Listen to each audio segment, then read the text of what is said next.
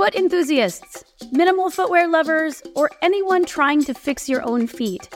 I'm heading to North Carolina this May to lead a live in person three day retreat all about feet. I'm going to be at the Art of Living Retreat Center, which is up in the mountains of North Carolina. It's so beautiful there. And are you ready to hear what I'm calling it?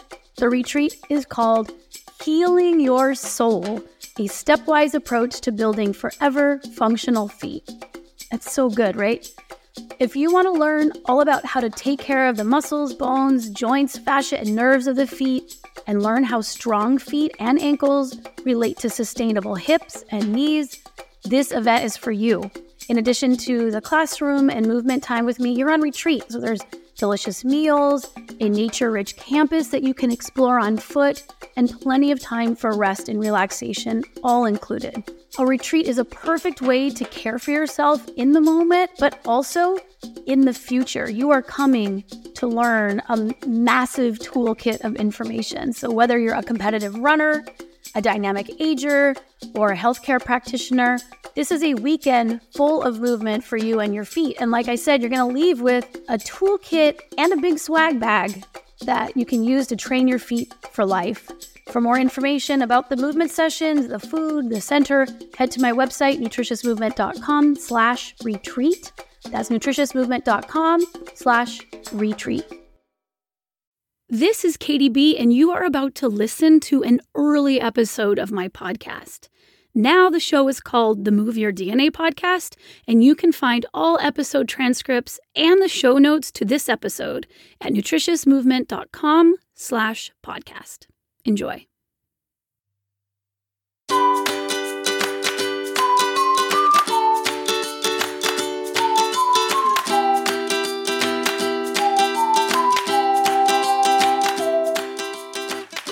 You're listening to Katy Says, the podcast that helps you become aligned and well. Join us for conversations with Katy Bowman, biomechanist, creator, and director of the Restorative Exercise Institute, author, teacher, blogger, mother, and total body nerd. Understand the mechanical causes of modern ailments, learn how to fix them, and restore yourself to a more functional state of natural human movement. We hope you find the general information on biomechanics, movement, and alignment informative and helpful, but it is not intended to replace medical advice and shouldn't be used as such. And now, your host, Dani Hemmat.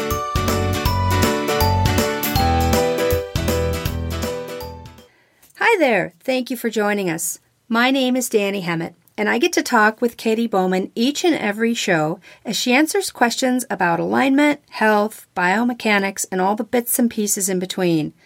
Katy, what have you been up to today? I just got back in from playing outside for a little bit and uh, getting ready to do some work. Well, as you know, we start every show off with a question so we can figure out different ways people live. I kind of have a an out there question for you today. Okay. If you could eat any food for the rest of your life without any like nutritional consequences, what would you choose? Um, well, as a category, Greek food. I mean, I I could live on Greek food for the rest of my life, and I guess the nice thing about Greek food is I don't know if there's any negative nutritional consequences. I mean, I, I guess nutritional consequences come with high volumes of a single thing. So right. did you mean so like pretend there's food? none? Like there's none. Like there are no normal Right. rules for nutritional consequences. Right. I don't think I'd want to eat one just a lot of one food. I'm not really a like there's no there's no one food that I don't eat that I wish I could. I don't know. What's what is it for you? What would it be for Uh, you? Well, I'm the me. same as you. I couldn't think of a thing. I could only think of a category of food that pleases me greatly. Like that. I that if if everything exploded and there was just that one country providing my food. Right. What would it be? What's Um, India, what's your- Indian food. I love. I Oh. love Indian food. I just there's no way I can get sick of it. So. Indian food's great. oh Um, yeah, well, so is Greek food. I mean, there's in both. There's just a lot of veggies and so much variety and oh, I, I just like Mediterranean flavors, but I also make a mean bhindi masala, which is okra and a masala sauce. So I will make that for you. You know, my husband's Ayurvedic practitioner, so we eat a lot of khichdi, a lot of Indian food. Excellent. Um, Does he but- cook too? No, not so much. He he does. I would say now. I I I love to cook, and so I just I like to do it. It's my relaxing thing. So I think I'm more like, no, I want to cook. I, I like to create. I'm not very artistic, but I like to make food. But the one thing I would say within the Greek category, which I think maybe more what you're after, like if I could eat unlimited amounts of X, it wouldn't be the one. It wouldn't be the food that I'd want to eat all the time. But I love halva. Halva's good. So, like as for sweets, I like Mediterranean sweets. So halva, ses- which is a which a candy made out of sesame. Oh yeah, my paste. husband my husband is Persian, so Oh, yeah. Um, I didn't know that. and- yeah, and Persian sweets are awesome. They are. It- because fact, like they mix floral scents in with them, and Yes. they're just yes. my sister-in-law is um, also Persian. So if your husband knows, I've been trying to get this recipe. It's a garbanzo bean flour. It's a garbanzo bean cookie. And she made them for me one time, and I've been trying to get the recipe, but it was just like almonds and garbanzo bean flours. And now we're talking about sweets. And there's also a Persian ice cream store in LA, if you've never been Mm. to, with like cardamom, rose water, and orange blossom ice. Oh my gosh! Yeah, So I used, Persian- I used to make so yes, Persian that- ice cream. Ugh. that category of of uh, Middle Eastern Mediterranean sweets would be. I wish that I could just get a pass. Right. I'm thinking maybe we should um, just like truncate this podcast because now I'm kind of am getting hungry. But we'll we'll we'll sally forth, okay? But no more Well- sweets talk because. I want. To talk about one more sweet that I just made All right, yesterday: all right, chocolate hummus. all right. You're gonna have to sell me on this one. You just you take a blender and you put in garbanzo beans and a cocoa powder and dates. I just oh. I, I boil dates so they get soft. I throw those in and it's amazing dipped with strawberry. It's just it's become my I'm I'm at the point I'm breastfeeding two kids. So Oh, you need I'm- stuff. I need a lot of like high calorie, but I don't like junk. I don't like crappy food. I like all my all our foods we make ourselves, and so that has become my kind of um, junk food staple. And and my kids love it, and I take it to barbecues, and it's like it's chocolate hummus, and it's amazing. It's really, really, really good. That sounds good. All let's talk- well, you've talk- opened my mind. Let's let's talk about other stuff, body stuff. Let's talk about since we're talking about natural things, natural movement. There's always so many short, uh, digestible, and not always accurate things that we are fed through magazines and TV and all that stuff. And I think since we're just we're going to stick with the definition here, we should talk about what your how you use natural movement, how you define it as it relates to your work. Okay, well, natural movement, and I'm I'm making a T hard on purpose, is because it's without the the letter S. So I delineate between natural movement and natural movements with an S. So mm-hmm. natural movements would be anything that the human body does that it would also be doing were it in nature. So, squatting to go to the bathroom, a bathrooming squat would then fall under a a single within the category of natural movements, right? Like so um sp- I, you know, climbing, climbing up, clambering, climbing over things, walking um, would all be examples of natural movements where bicycling would not, right? Okay, So okay. there's no way to put bicycling into the natural movements category because you need a bike and bikes don't grow on trees. So something we would just do as an existing human without any anything around us. Yes, but also even more even more than that would be the movements that you would do for the purpose of getting life done. So like someone could say handstands are a natural movement, right? Because they don't if we categorize natural movements by not needing equipment, then you could say that a handstand would be different than riding a bicycle because a handstand is something that a human can do with no equipment. However, doing handstands is not something that humans do when trying to live, you know, in nature. So it's not just anything that the human can body can do without equipment. It really are. It's those things that a human would do um, because the difference between an exercise and a natural movement would be that it's something that you're doing for the purpose of doing something else, of getting something else. So, walking three miles to gather water or firewood, or walking three miles um, to gather food is different than going for a three mile walk. Because when you go for a three mile walk as an exerciser, your goal in doing that three mile walk is to reap the benefit of the walking. Okay. And in natural movement, the three miles that you walked in order to get all these other things done was done for the purpose of getting these other things done. It wasn't for the purpose of reaping the physical benefit. The physical benefit was a byproduct of you just doing what you needed to do to live. So you you got movement because you had to go pick fruit three miles away for dinner. Mo- yes, movement was secondary.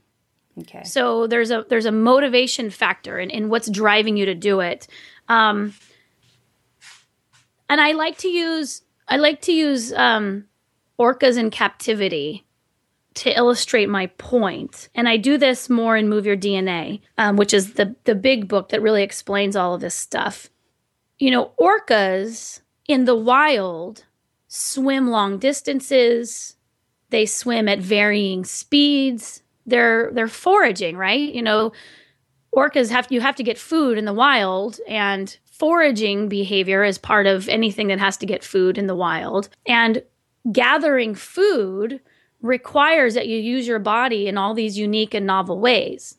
When you put an orca in a tank, like at SeaWorld or any other zoo or aquarium type environment, the way that the orca swims is entirely different because of the limitations of the environment in which it's swimming. There's a difference between swimming in the ocean at different distances and different speeds. And resistance too. Well all, all, the all the physical like that goes back to alignment. Alignment is all of the forces that are created right? So they'll have to go back to listen to the first show. Alignment has to do with the forces that are created by the way that your movement is happening so the forces are different. And what happens when you when you have a really limited way of assessing movement it's like well they're both swimming right? Doesn't swimming use their fins and their flipper you know? And and you can say that you can put what they do in both categories uh, in the ocean or in the tank you can put them both into swimming but you can see how those swimming the ways of swimming aren't equal right? Yeah. So what happens when an orca goes in captivity they're in a, a tank they only swim in a, a, a circle that's the only way that they swim. And I believe it's a counterclockwise circle. So now the force is if you walked in a circle, in fact, if everyone just gets up and goes and walks in a circle 10 times, you're going to feel a different set of forces than if you just walked in a straight line covering the same distance of you circling, right? So there are a different set of forces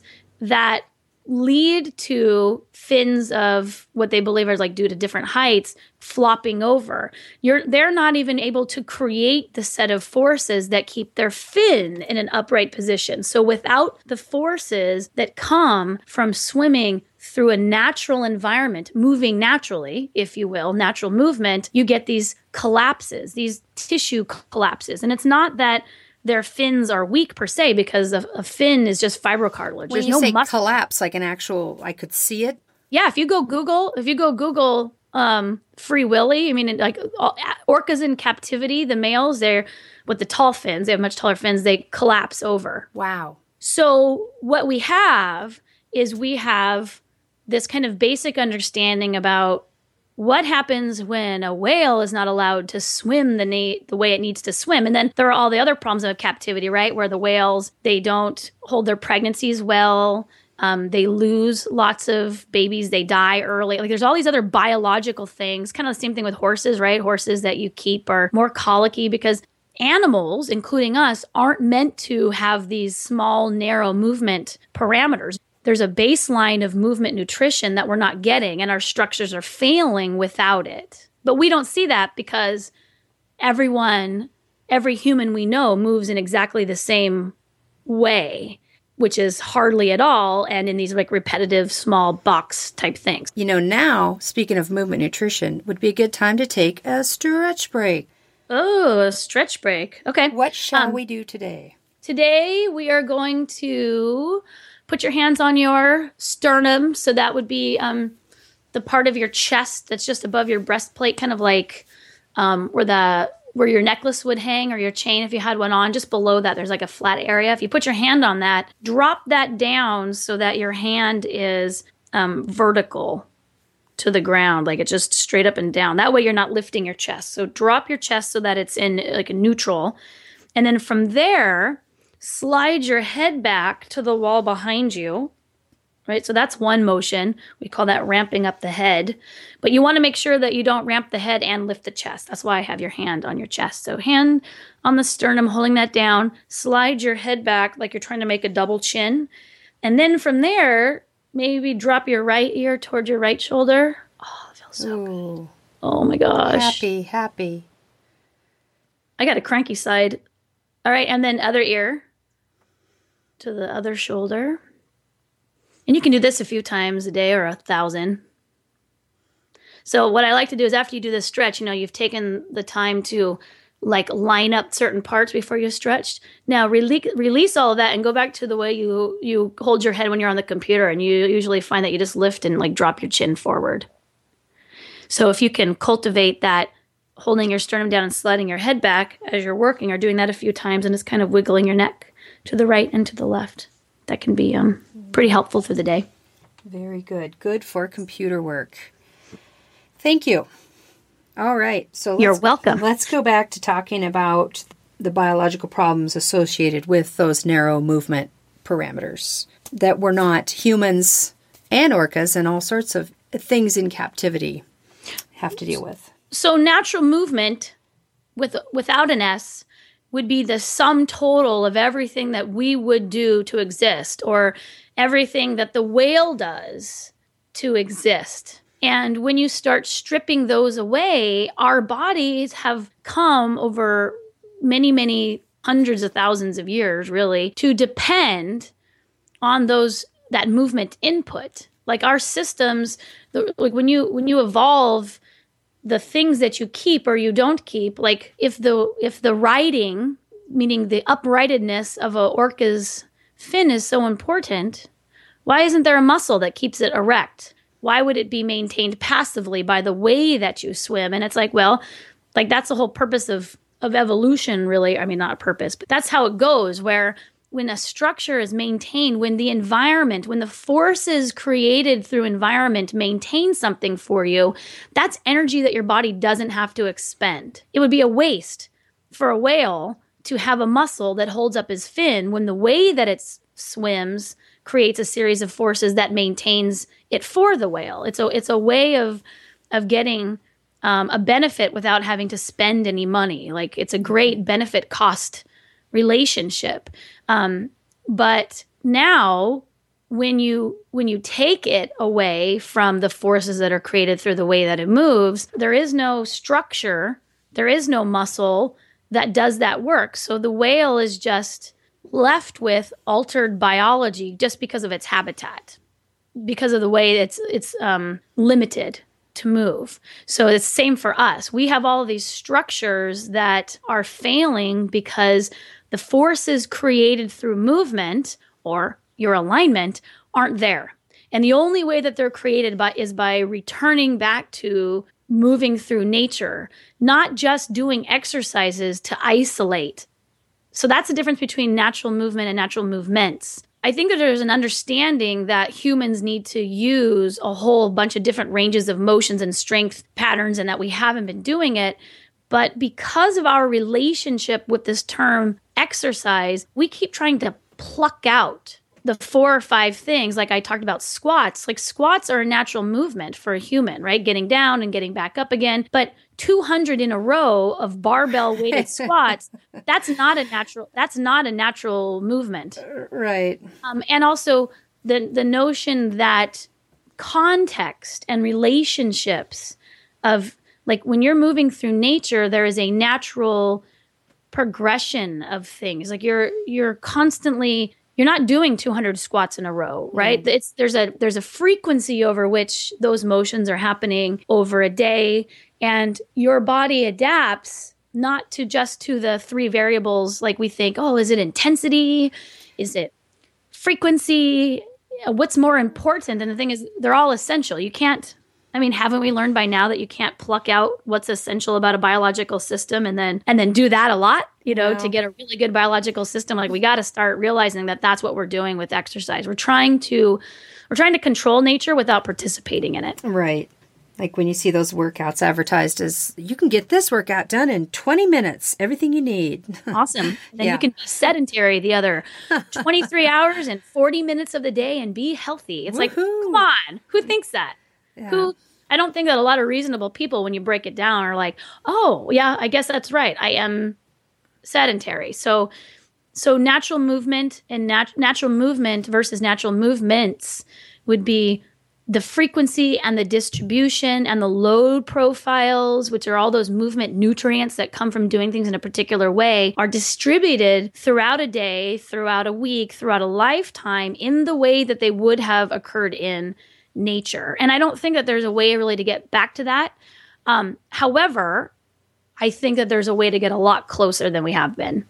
This is a good time for our eye break. We remind us what an eye break is? An eye break is a chance for you to use the muscles in your eye that are held in a cast by the distance, the farthest thing that's from you. Like if you look around your house or you're looking around outside, you're probably looking at a fixed distance, you know, anywhere between five and 25 feet in front of you. And that is like having a cast on your arm in the same way that your muscles atrophy in your arm, they atrophy in your eyes by always looking at things that are close and inside. So an eye break is a chance to look, go to a window, go outside, um, look at the farthest thing away from you and just let everything in your face and your eyes relax.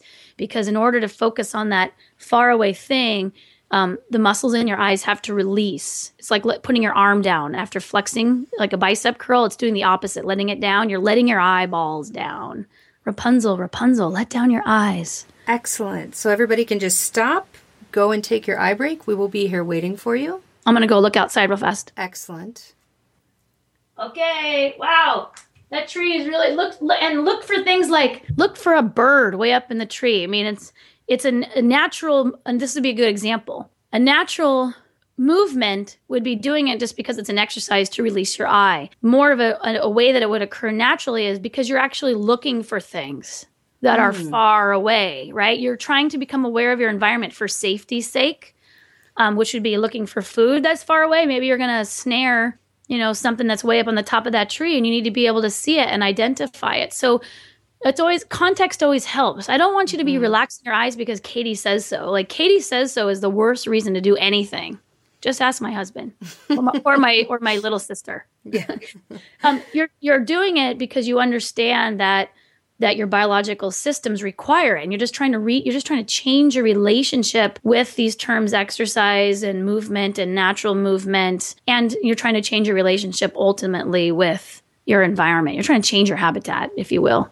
And change is good. It's always good to think about the hows and whys of what we're doing. Well, our time is almost up. Do you have any final thoughts on natural movement? Did I make my T hard enough? Natural movement. I would say that natural movement. This is gonna be the first time I've ever said this, or I've never written this anywhere. This is it. This is the first time I've ever put this down on media. Natural movement solves a myriad of problems.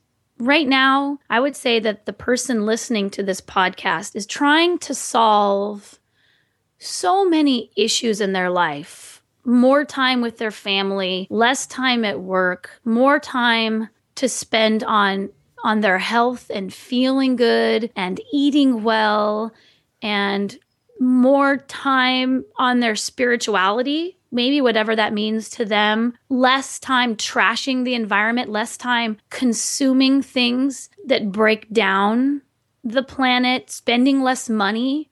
All of those problems stem from the way we structure arguments in our mind. You think, not you, but it's it's common to think that exercise i mean everyone thinks like okay i need to exercise more. I need to eat better. I need to but i need to spend time with my kids. So so if i only have an hour and a half after work i got to drop my kids off. You know i got to find someone to watch them which costs money. And and I need to go exercise because it has to be this high intensity thing because I'm not moving the rest of the day. So I have to make up for it in this high intensity time. And all of these things that you're trying to solve, all these, all these paradigms that which you subscribe to, it's like you can't even support the very paradigm that you, that you support you know, you can't even support with behavior the way the paradigms you support with your mind because we don't understand that by simply just going outside and walking with our family at a slower pace for a longer period of time over logs through water gets us everything. It doesn't cost any money. You had time with your family. You got your health. You got to commune with nature. You got to transfer some electrons between the Earth's ground. You didn't have to buy any packaging, meaning you didn't go to a place that's got electricity running. You're not running, you're not use, using electricity to get some exercise, right? You're not getting onto a machine that co- that costs the planet just so you can get your movement because moving over the planet yourself powered by you is too foreign of a concept. Like do you see what I mean? Like Absolutely. The, the solution to everything is just getting back to our fundamental basics and then you can add this component of there's all this food to be eating outside. Once you once you start walking through nature then there's all this food that can be gathered through there which is a whole nother show on wild food foraging. Like it's just it solves so many problems and it solves the most problems for the least amount of time which is right the ultimate right. and, solution. and the least amount of money and i mean it's just i love it. It's the most for the least. So i mean simple. the end yes So Boom. simple. Drops mic, drops mic, and walks off stage again.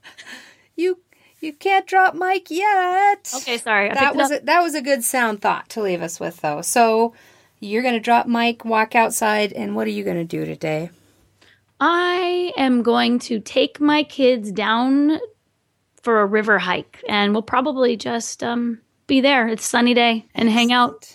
that sounds good do they like rocks They do like rocks.